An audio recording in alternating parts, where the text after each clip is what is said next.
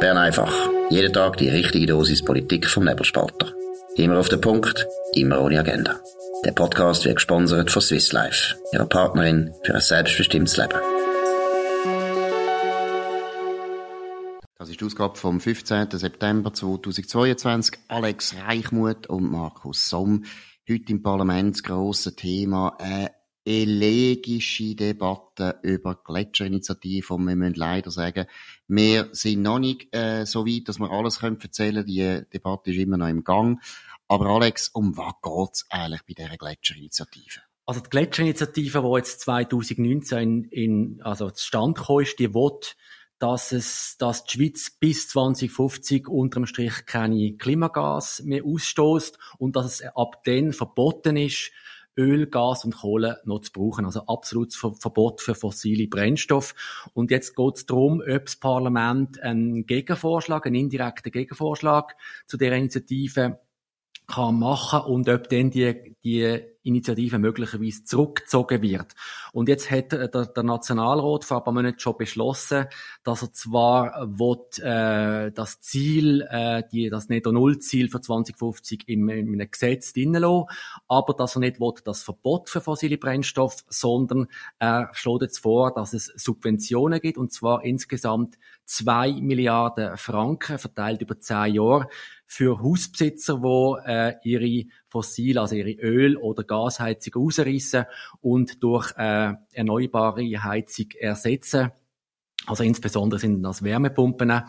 Und äh, jetzt geht es darum, äh, der Ständerat oder der Ständeratskommission, das Ständerat beratet ja heute die Ständeratskommission will aber nur eine Milliarde geben, also halb so viel.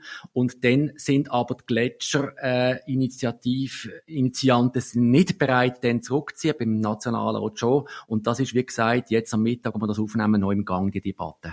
Aber, äh, dass ich das richtig höre. Äh, Netto Null ist dann nicht mehr im Gegenvorschlag. Das ist dann nicht mehr das Ziel. Es ist dann einfach das Ziel, dass man sagt, wir geben euch zwei Milliarden oder eine Milliarde und damit kann man das ganze Heizsystem umbauen, da gibt es Subventionen für das, aber das Netto-Null-Ziel, wo ja auch das wichtige Ziel ist von dieser Initiative, das ist nicht mehr im Gegenvorschlag. Doch, das ist drinnen, das ist drinnen. Aber nicht das Verbot von fossilen Brennstoffen. Das heisst, wenn man es bis 2050 nicht schafft, was passiert dann? Ja, das ist dann natürlich, ich meine, das ist mit allen diesen äh, Beschlüsse, oder sind ja meistens schöne Ankündigungen und die beschließen irgendetwas, wo dann ja eigentlich die nächste Generation dann muss irgendwie erleiden oder erdulden oder, oder, oder erträumen. Und äh, man sieht einfach schon, oder? Äh, das sind immer schöne Ziele. Und wenn es dann konkret wird, das hat man jetzt gesehen beim CO2, äh, Gesetz letztes Jahr, dann ist das Volk dann, dann wird es schwierig, oder? Dann gibt es dann schnell mal ein Nein. Aber auf Deutsch gesagt gibt es ja eigentlich gar keinen Grund, dass man überhaupt einen Gegenvorschlag macht. Man hätte ja einfach die Initiative können durchwinken und äh, nachher zur Abstimmung bringen. Und ich weiß nicht, ob die Abstimmung wirklich zugunsten den Initianten ausgegangen wäre. Und selbst wenn das passiert wäre, du und ich wissen, es ist ein Pipe Dream. Es ist völlig unmöglich in 28 Jahren die ganzen fossilen Brennstoffe, die wir zurzeit brauchen, und das ist ja zwei Drittel von unserem, mehr als zwei Drittel von unserem Energiebedarf, den wir über fossile Brennstoffe stillen. Das ist vollkommen absurd. Das schafft gar niemand. Ja, also aus meiner Meinung war das wahrscheinlich auch der bessere Weg gewesen, dass man einfach sagt, okay, tun wir mal abstimmen mit Initiativen. Und wie gesagt, das, das kommt ja wahrscheinlich dann sowieso nicht zum Zug. Aber so ist es natürlich jetzt so, wenn das jetzt im Parlament durchkommt, der, der, der Gegenvorschlag, der indirekte, dass dann natürlich ab sofort sehr viel Geld gesprochen wird. Also das, das ist dann, das geht uns dann weg, oder? Und das ist natürlich eine unglaubliche Subventionierung von gewissen Kreisen in unserem Gewerbe vor allem. Nicht gegen das Gewerbe. Ich habe das Gewerbe sehr gern. Aber letztlich ist das natürlich Unsinn. Das ist eine Art von Industriepolitik aus dem 19. Jahrhundert, wo man das Gefühl hat, eben, man könne mit äh, Subventionen, mit Finanzierungen und so weiter, können wir einfach den technologischen Fortschritt in die Richtung treiben, wo man will. Man kann das besichtigen, welche Länder das probiert haben. Russland ist berühmt für das. Russland ist, glaube ich, nicht das Vorbild. Auch Frankreich hat das immer wieder probiert. Auch ein erfolgloses Land.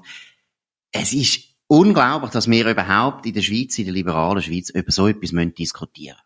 Ja, uns kommt dann vor allem auch noch die Frage auf, ich meine, äh, Wärmepumpen gibt es ja jetzt schon eine Wartezeit, weil die äh, Produzenten nicht nachher mögen mit produzieren, mit herstellen und äh, also die Handwerker nicht nachher mit die reinbauen. Also was, was soll denn eine Förderung noch benutzen? Und eine andere Frage ist natürlich auch, wo soll denn all der viele Strom herkommen für die Wärmepumpen? Wir haben ja jetzt schon ein, ein Stromproblem.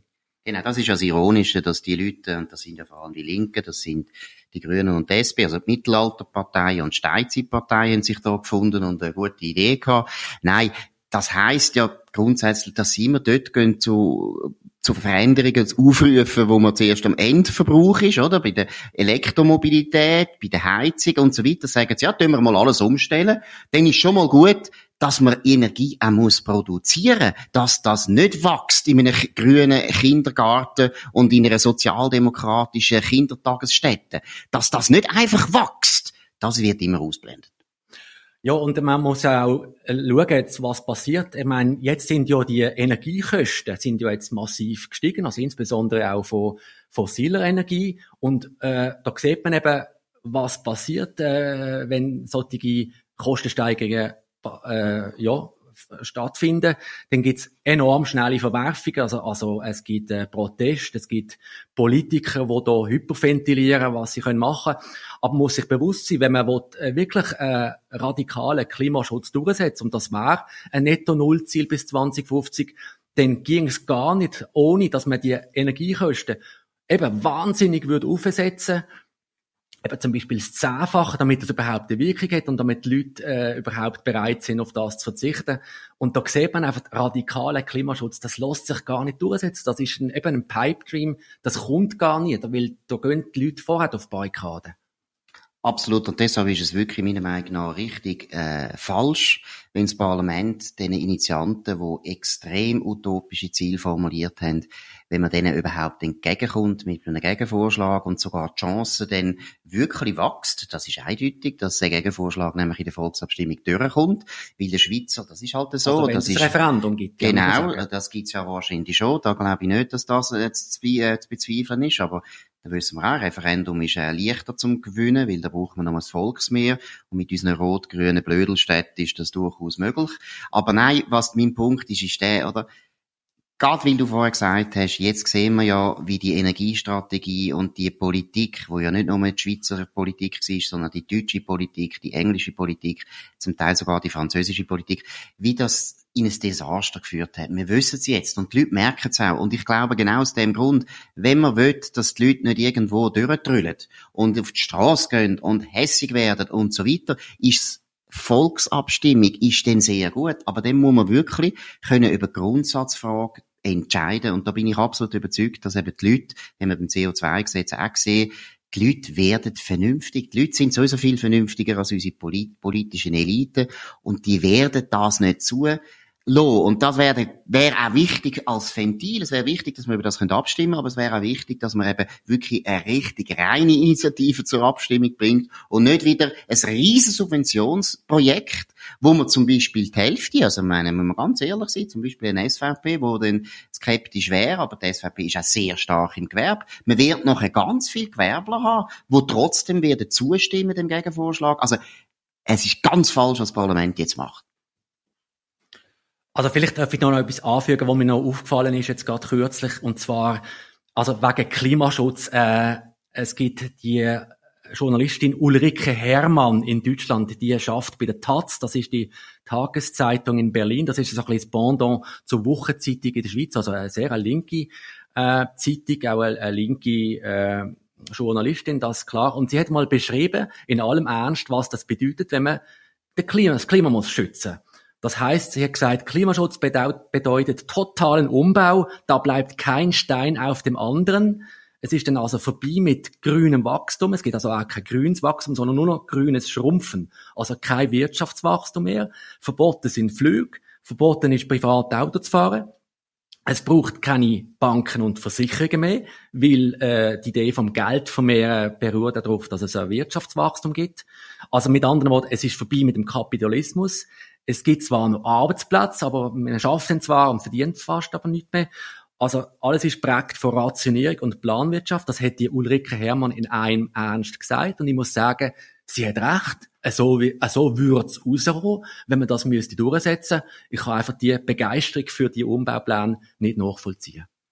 Gut, das ist die alte Begeisterung von sehr vielen Leuten, die früher Sozialisten sind oder eben Maschinenstürmer seit wir eine moderne Gesellschaft sind, etwa seit 200 Jahren, wo das angefangen hat in England mit dem Durchbruch von der Maschine und so weiter, hat es immer Leute gegeben, die das nicht gut gefunden haben, die immer das Gefühl hatten, das führt zuerst, das hat Karl Marx gemeint, das führt zu einer totalen Verelendung der Menschen. Dann ist dann irgendeine später, in den 70er Jahren, die Auffassungen aufgekommen, dass das eben die Natur zerstört, dass eigentlich der ganze Eingriff, den wir machen, damit wir Menschen besser können leben und natürlich auch viel mehr Menschen können leben und auch viel länger können leben, dass das eigentlich des Teufels ist. Aus meiner Sicht, es ist wirklich eine parareligiöse Haltung, wo eigentlich zurück wird in ein vermeintliches Paradies vom ganz einfachen Leben. Jean-Jacques Rousseau hat das auch schon beschrieben. Er ist dort auch einer von diesen Ahnvätern von einer ganz tief sitzenden, alten, linken, sozialistischen, jetzt grünen Ideologie, wo eigentlich sagt, komm, wir gehen doch wieder zurück ins Mittelalter. Oder auch Steinzeit ist auch noch gut gewesen. Oder vielleicht auch gehen wir zurück in eine Zeit, wo es gar keine Menschen gegeben hat, weil das ist wahrscheinlich auch besser gewesen, weil die meisten von diesen Leuten haben ja auch einen gewissen ja, eine gewisse Abneigung gegenüber den Menschen, außer es geht um sie selber. Dort, sind sie ein bisschen anders. Sie bringen sich nämlich nicht gerade einfach um. Das wäre dann konsequent. Nein, und ich glaube, du hast das gut gesagt, Ulrike Hermann. Es geht wirklich um den Radikalumbau von unserer Gesellschaft. Das sind Minderheiten, das ist auch noch wichtig. Das sind Minderheiten, es sind auch Minderheiten innerhalb von der Linken. Aber es sind enorm starke Minderheiten. Und sie werden sehr stark, und mit stark meine ich nicht zahlreich, sondern laut, mächtig, äh, das ist auch immer so in den Religionen, dass natürlich die, die die Frömmsten sind, haben am meisten zu sagen. Das ist bei den Grünen und bei der SP auch ein bisschen so. Und sie werden natürlich unterstützt von den meisten Journalisten. Das ist der moderne Klerus, der dann uns sagt, wir sollen jetzt betten und die Heizung abstellen. Gut, jetzt gehen wir zu etwas anderem, und zwar äh, Ursula von der Leyen, äh, die Präsidentin von der EU-Kommission, hat jetzt äh, eine große Rede gehalten, eine Grundsatzrede vor dem EU-Parlament. Sie ist dort mit einem blau-gelben Kleid auftreten, also zur um Solidarität mit der Ukraine äh, zu signalisieren. Sie ist auch äh, die Frau vom Präsident, vom ukrainischen Präsident Zelensky ist dort dabei gewesen. Aber die Frau von der Leyen hat da auch noch anders angekündigt, nämlich sie will wegen der Stromkrise oder auch wegen der Energiekrise, will sie jetzt also in der EU die sogenannten Übergewinn von den Stromkonzernen abgeschöpft werden und an die, Zitat, Bedürftigen verteilt wird. Also das ist so ein bisschen im Sinn vom Robin Hood. Markus, was meinst du dazu? Ja gut, das ist ein Witz. Also, weil das ist, ich meine, dass die Preise überhaupt so gestiegen sind, ist der größte Teil ja zurückzuführen. Nicht auf den Putin, wie sie jetzt sehr gern sagen, sondern einfach, weil wir unsere ganze Stromproduktion in den letzten 20, 30, 40 Jahren vernachlässigt haben, insbesondere in Deutschland. Das ist der wichtigste in dieser Beziehung. Und das führt dazu, dass wir eben so einen Schock, so einen externen Schock, wo der äh, Putin natürlich darstellt, nicht mehr können ausgleichen, nicht mehr können ertragen. Und deshalb sind die Preise jetzt auf. Und wenn man jetzt die Konzerne, wo man zuerst eigentlich dazu gebracht hat, dass sie nicht mehr Produktionsstätten bauen, weil man gesagt hat, schaut mal, die Atomkraftwerke sind daneben, die Wasserkraftwerke sind daneben, wir wollen keine Staumauern, wir wollen nichts. Zuerst hat man sie also in das hineingetrieben und hat gesagt, macht Windrädli, Windrädli, Windrädli. Jetzt hat man herausgefunden, Windräder bringen eben nichts. Man hat im Winter dann gleich keinen Strom, obwohl Deutschland das halbe Land vollgestellt ist mit Windrädern, nützt nichts. Und jetzt wird man die wieder bestrafen und sagt, ja, wenn ihr jetzt natürlich noch Gewinn macht von dieser falschen Politik, die wir gemacht haben, die zu dieser Verknappung geführt hat, dann dürfen ihr das Geld auch wieder nicht haben. Und ich finde, das Geld müsste unbedingt haben, aber ich finde natürlich, jetzt könnte ja der Staat, der sowieso viel zu viel gesagt hat, aber ehrlich sollte jetzt der Staat sagen, jetzt könnt ihr das aber wenigstens investieren in neue Produktionsstätten. Jetzt eben in Deutschland, in Deutschland ist das natürlich illusorisch, aber eigentlich müsste man sagen, jetzt bauen wir AKWs. Also wir reden jetzt hier auch von der Schweiz, oder? Das ist ja das Thema genau das Gleiche. Die Axpo, Alpic und äh, BKW, denen sollte man jetzt fast auftragen. Nein, man muss nicht auftragen, könnt die Gewinne jetzt sofort investieren in bessere Wasserkraftanlagen, leistungsfähigere und vor allem AKWs und sicher nicht Windräder und sicher nicht die Schrott-Solarpanels aufstellen, die uns wieder das Problem nicht lösen. Ja, und vor allem muss ich jetzt auch vorstellen, wenn es die EU äh, in ihren Staaten die Übergewinn abschöpfen. Also, was ist die Frage zuerst mal, was ist überhaupt ein Übergewinn? Ab wann ist es ein Übergewinn? Und was wird da, wenn und wie viel abgeschöpft? Und vor allem auch, an wer soll denn das gehen und unter welchen Umständen? Also, jetzt das wenn man sich das vorstellt, also meine, die EU hat ja versagt bei der Energiepolitik, wie du es gesagt hast, sie hat versagt bei der Schuldenpolitik, sie hat versagt bei der Asylpolitik und jetzt soll also da ein weiteres Bürokratiemonster geschaffen werden, um die Fehler zu überkleistern, die man eben gemacht hat in der Vergangenheit. Das kommt nicht gut. Das Schlimme ist eben, und das weiß ich gar nicht, wie man das je aufbrechen kann, oder? Der Staat, wenn er Fehler macht, tut der Staat nicht in aller Bescheidenheit sagen, gut, ich mache jetzt den Fehler wieder gut, indem dass ich korrigiere, was zum Beispiel auch heisst, dass man eine falsche Energiepolitik wirklich eben korrigiert und umdreht. Nein, der Staat sagt dann, nein, nein, wir müssen noch mehr in die falsche Richtung laufen, noch schneller in die falsche Richtung laufen. Wir haben das Gleiche in der Schweiz, oder? Wir haben ja jetzt eigentlich gesehen, dass das mit der erneuerbaren Energie nicht geklappt hat. Erstens hat es nicht einmal geklappt, wir haben sie nicht einmal gebaut, aber selbst wenn es gebaut werden, wie man sieht in Deutschland, nützt uns das nicht. Und anstatt dass wir jetzt ehrlich wären und würden sagen, lasst mal, das ist jetzt einfach ein, ein Marsch in die Hölle gewesen, Jetzt kehren wir um und gehen in den Himmel, sagt man, nein, weiter marschieren, noch schneller marschieren, jetzt ganz in die Hölle. Es ist ein bisschen so wie der Witz, du kennst den auch, oder? Wo irgendwie das, Ma das Mami und sein, sein, sein Kind sind am Schwimmen und Schwimmen und so weiter und nachher sagt, äh, sagt das Kind, Nein, eben, das Schwimmen ist falsch. Jetzt habe ich den Witz natürlich wie immer falsch erzählt. das Kind fragt Mami, wie lange geht's noch, bis wir zu Amerika sind? Und nachher sagt die Mutter, weiter schwimmen und das Maul haben. Aber der Witz ist natürlich völlig zerstört. Gut, wir haben als Letzte, wo genau. eigentlich leider auch wieder in das Thema reingeht. Wir geben uns Mühe, dass wir mal wieder wegkommen von der Energie, aber es muss einfach sein. Das Bundesgericht hat einen sehr wichtigen Entscheid gefällt, der auch Folgen hat. Genau. Und zwar hat das Bundesgericht vor ein paar Tagen entschieden, dass die Gemeinden in der Schweiz dürfen Mindestabstand bei Windrädern verfügen. Und zwar, also, Wind, also Mindestabstand, also zwischen, wie weit das, äh, dass die solche Windräder mindestens entfernt sind von bewohntem Gebiet.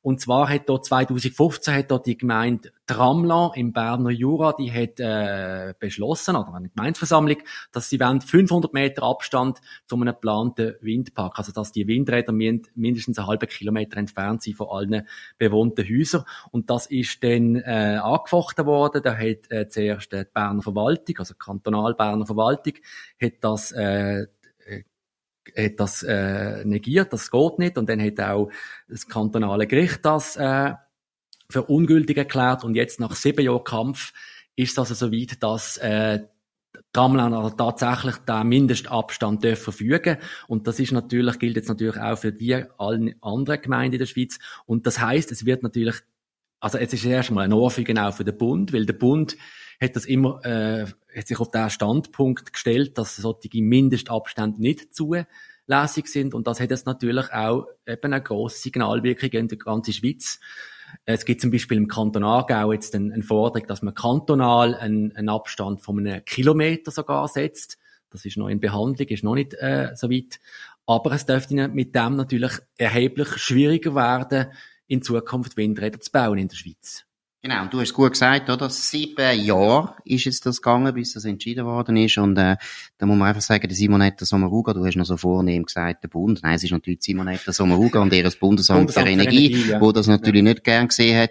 Also da muss ich Ihnen immer wieder sagen, viel, viel Glück, wenn ihr das Gefühl habt, dass er so ein Beschleunigungsverfahren durchbringt, dass die Bewilligungsverfahren eben schneller gehen und so weiter. Viel, viel Glück. Das ist so unrealistisch, wie wenn wir heute würden sagen, die Schweizer äh, Armee tut jetzt den bald auf dem Mars üben mit ihren Flugzeugen. Das ist einfach daneben, wenn Politiker solche Pipe Dreams den Leuten noch erzählen und so das Gefühl geben, ja, wir haben da eine Lösung und wir werden die anstreben. Es ist vollkommen unrealistisch. Es mal ganz abgesehen vom Problem, wo die erneuerbaren Energien, Wind und Sonne haben, dass sie nämlich Flatterstrom sind und eigentlich unser Problem nicht lösen. Aber völlig abgesehen von dem sind unsere politischen und juristischen Verfahren so, die kannst gar nie so beschleunigen, dass wir innerhalb von nützlicher Frist bis, sagen wir jetzt 2050, 28 Jahre, das überhaupt anbringen.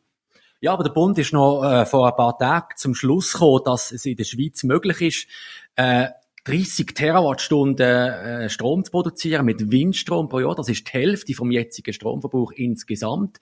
Und dazu äh, wären dann über 4000 Windanlagen, die zum Teil über 200 Meter hoch sind, wären nötig. Also das wäre eine totale Verschandlung, eine Verspargelung von der Schweiz. Also dort ist man mit dem BFE, Bundesamt für Energie, bei der, beim Departement Sommaruga ist man immer noch überzeugt, dass man das offenbar, dass man das machen kann und dass es ein riesen Potenzial hat. Also ich glaube, die sind, die sitzen wirklich einfach im Bunker und wissen nicht mehr, wissen nicht mehr, was eigentlich auf der Welt läuft. Ich glaube, das ist ein richtiges Problem von einer Bubble, dass die Beamten da im Bundesamt für Energie, die leben irgendwie eben in einer Traumwelt, wo sie sich gegenseitig Märchen erzählen den ganzen Tag und dann nachher gehen sie heim und daheim tun sie wieder Kostüme anlegen und umtanzen als Hexen und als Teufel. Das sind Leute, wo man nicht auf die Realität loslassen So, das ist es gewesen. Bern einfach an dem 15. September 2022 Alex Reichmuth und Markus Somm auf nebelspalter.ch. Ihr könnt uns abonnieren auf nebelspalter.ch, aber auch auf Spotify oder Apple Podcasts und so weiter. Könnt uns unbedingt weiterempfehlen, redet von uns, könnt uns gut bewerten, das würde uns freuen. Wir wünschen einen sehr schönen Abend und hören uns morgen wieder zur gleichen Zeit auf dem gleichen Kanal. Das war Bern einfach, immer auf den Punkt, immer ohne Agenda gesponsert von Swiss Life, ihrer Partnerin für ein selbstbestimmtes Leben.